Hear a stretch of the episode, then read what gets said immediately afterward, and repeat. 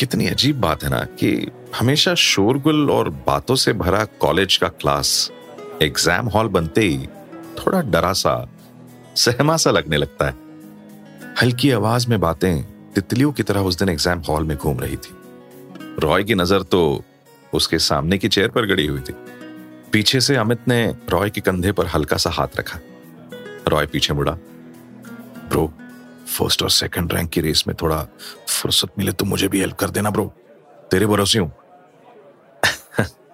Fail नहीं होने दूँगा तुझे, don't worry. Thanks bro. Roy वापस मुड़ा तो उसके आगे बैठी नेहा, जो हमेशा क्लास में सेकंड आती थी। उसकी तरफ़ मुड़कर देख रही थी।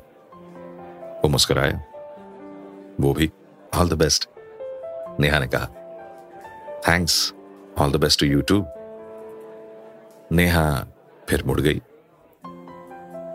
एग्ज़ाम्स में हमेशा अव्वल नंबर लाने वाला रॉय आज सेकंड आने के लिए तैयार था।